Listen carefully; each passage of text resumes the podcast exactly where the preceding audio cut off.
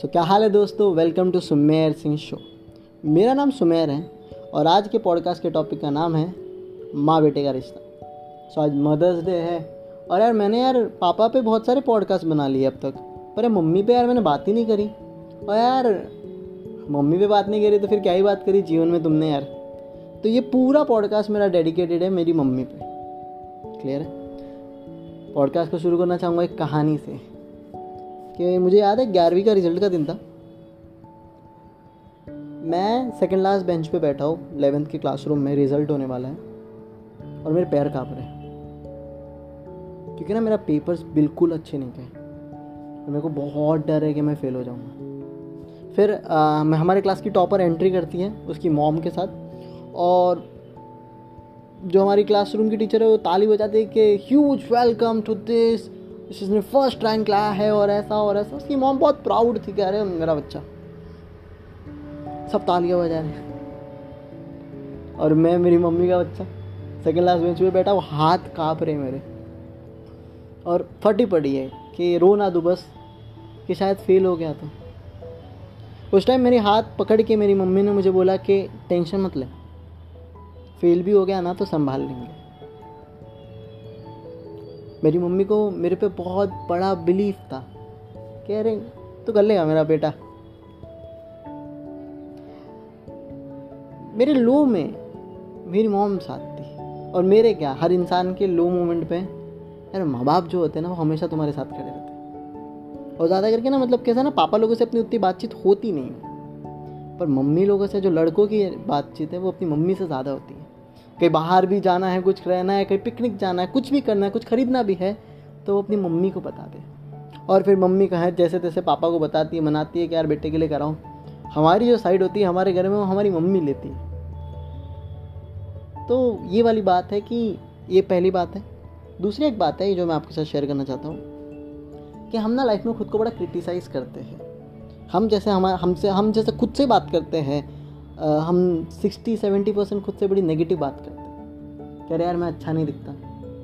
कह रहे, यार, मेरी हाइट छोटी है, मेरे को चश्मा है, मैं डबल बैटरी हूँ, या फिर मैं काला हूँ, कोई बोलता है मैं कुछ ज़्यादा ही गोरा कोई बोलता है, यार, मैं टकला हूँ। या, ये हम हमारे नज़रिया होता है खुद को देखने का। काफ़ी कम टाइम ही हम हमारे बारे में अच्छे से, खुद के बारे में सोच सकते हैं कि, यार, मैं भी तो औसम हूँ, सही तो लगता हो लाइफ में। पर अगर तुम्हें सच में खुद को देखना है ना तो अपनी मम्मी के नज़रिए से देखो। हर माँ के लिए उसका बेटा सबसे खूबसूरत है। सबसे हैंडसम है, सबसे औसम है, सबसे ज़्यादा कॉन्फिडेंट है और सबसे प्यारा है। मम्मी एक ऐसी इंसान होती है ना भैया, जो भेदभाव नहीं करती। वो ये नहीं कहती कि मेरा बेटा टॉपर है तो ही मेरा बेटा है। या फिर मेरा बेटा फेलियर है तो मेरा बेटा नहीं है। मेरा बेटा बहुत अच्छा दिखता है तो मेरा बेटा है। मैंने लोगों को देखा है कि उनके बच्चों की हालत इतनी ख़राब है। पूरा ज़माना उनको छोड़ चुका है पर उनकी माँ उनके साथ खड़ी क्योंकि माँ का जो अपने बच्चे से प्यार होता है वो अलग होता है। माँ बेटे का जो रिश्ता है वो एक अपने आप में कि जिसको तुम यार ये कहते ना कि उसमें तुम कोई कोई तोल ही नहीं सकते उस चीज़ को। तो वो वाली बात होती है। अब यार तुम मैं एक दिन ऐसे सोच रहा था क्योंकि मैं बड़ा बड़बोला इंसान रहा हूँ लाइफ में। आ, देखो ना एक वही वाला किस्सा है कि एक टाइम पैर काँप रहे थे कि ग्यारहवीं पास हो कि नहीं? आज लाखों बच्चों को मैं पढ़ाता हूँ, मेरे वीडियोस से पास होते लोग।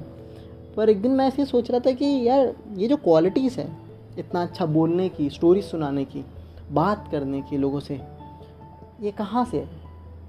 मैंने खुद का अभी मेरा स्टार्टअप है, ये सारी चीज़ें, क्योंकि हम इन्फ्लुएंस होते हैं ना लोगों से, हम जो भी करते हैं, वो हम खुद का थोड़ी करते हैं, हम तो लोगों से सीखते हैं। तो ये क्वालिटीज़ कहाँ से हैं? क्योंकि मेरे जो पापा हैं, वो लाइफ में बहुत मेहनती इंसान है। पर ना वो थोड़े इंट्रोवर्ट है। उनको ज़्यादा लोगों से बात करना नहीं जमता। फिर मुझे पता चला कि ये जो क्वालिटीज़ है ना, ये मेरी मम्मी से आई। मेरी मॉम ना मतलब जब उनके, वो रहता कि उनके मम्मी पापा के गाँव में थी। तो मेरे जो नाना थे, वो एक लीडर टाइप इंसान थे मतलब थोड़े फिलोसोफर थे। उनके यहाँ पे लोग आके बात करते थे, बात सुनते थे उनकी। वो भी स्टोरी टेलर थे। समझ रहे? और वो क्वालिटीज़ मेरी मम्मी में।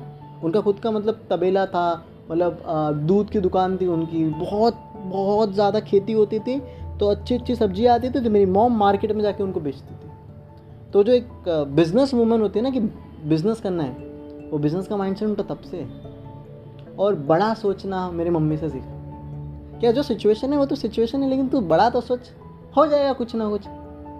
और मेरी मम्मी को करते देखा। वो तो अभी भी यार मतलब ये, अब मैं अट्ठाईस साल को, अब मम्मी की सोचो कितनी होगी।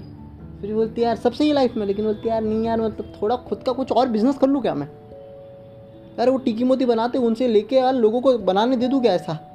कुछ ना कुछ कुछ ना कुछ कुछ ना कुछ। उनका हमेशा चलता रहता है। हॉबी भी बहुत कुछ करना चाहती है और वो एनर्जी इतनी अच्छी है बोला यार बस करो अभी। किधर? हो गया। बोलते अरे नहीं बोला अरे रुको यार तुम। एक ये क्वालिटी है। दूसरी जो क्वालिटी है वो है आ, बात करने की। समझ रहे हो? मैं बड़ी पोइट्री सुनाता हूँ अपनी बातों में, मैं बड़े पॉडकास्ट बनाता हूँ, मैं बड़ी वीडियोस बनाता हूँ। तो ये कहानियाँ सुनाने का किस्सा आया कहाँ से? ये आया क्योंकि मेरी मम्मी भी बहुत बड़ी स्टोरी टेलर है। जब मैं मैं मम्मी को बताते ना, हम लोग बोलते, अरे, फिर तो क्या ऐसा हो गया था, ऐसा हो गया था, वैसा हो गया था, ये, वो। एक दिन मैं दोपहर को बैठा, बात कर रहा हूँ, बोला अच्छा ये मैं लोगों को पकड़ पकड़ के बातें सुनाता हूँ, ये आया कहाँ से? ये मेरी मम्मी से आया एक दिन आधा घंटा बैठ जाओ, फिर बोलो अच्छा मैं जाता हूँ। कि अरे, बैठ यार, ऐसा हो गया। फिर तो तू किस्सा तो आधा छोड़ के नहीं जा सकता भाई। किस्सा अगर शुरू किया तो पूरा सुनना पड़ेगा। अब होता है मतलब ना मतलब मेरी मॉम ना, उनको भी पोइट्रीज पढ़ने का शौक था, उनको भी शायरी पढ़ने का शौक था। पर लाइफ में ना, उतनी तो नहीं रहती ना अपॉर्चुनिटीज़ मुझे तो ये मीडियम मिला जहाँ से मैं अपनी बात बता पाता हूँ। पर वो टाइम तो नहीं होता। तो मेरी मम्मी क्या करती थी मैं पापा को खत लिखती थी। पापा बॉम्बे में थे तो खत लिखती थी और इतने मतलब क्या शेर थे? मैंने दो तीन शेर लिए। पहला है कि खीर चम्मच से खाई जाती है हाथों से नहीं। कि खीर चम्मच से खाई जाती है हाथों से नहीं प्यार एक से किया जाता है हज़ारों से नहीं। और एक तीर क्यों मारते हो? तलवार चला कर देखो। तीर क्यों मारते हो? तलवार चला कर देख मैं तेरे दिल्लुबा हाथ बढ़ा कर देख। तो, तो चीज़ ही से शेर मेरी मम्मी ऐसा लेटर है मैं मेरे पापा को भेजती थी। बोला यार और फिर मैं भी देखो आज के टाइम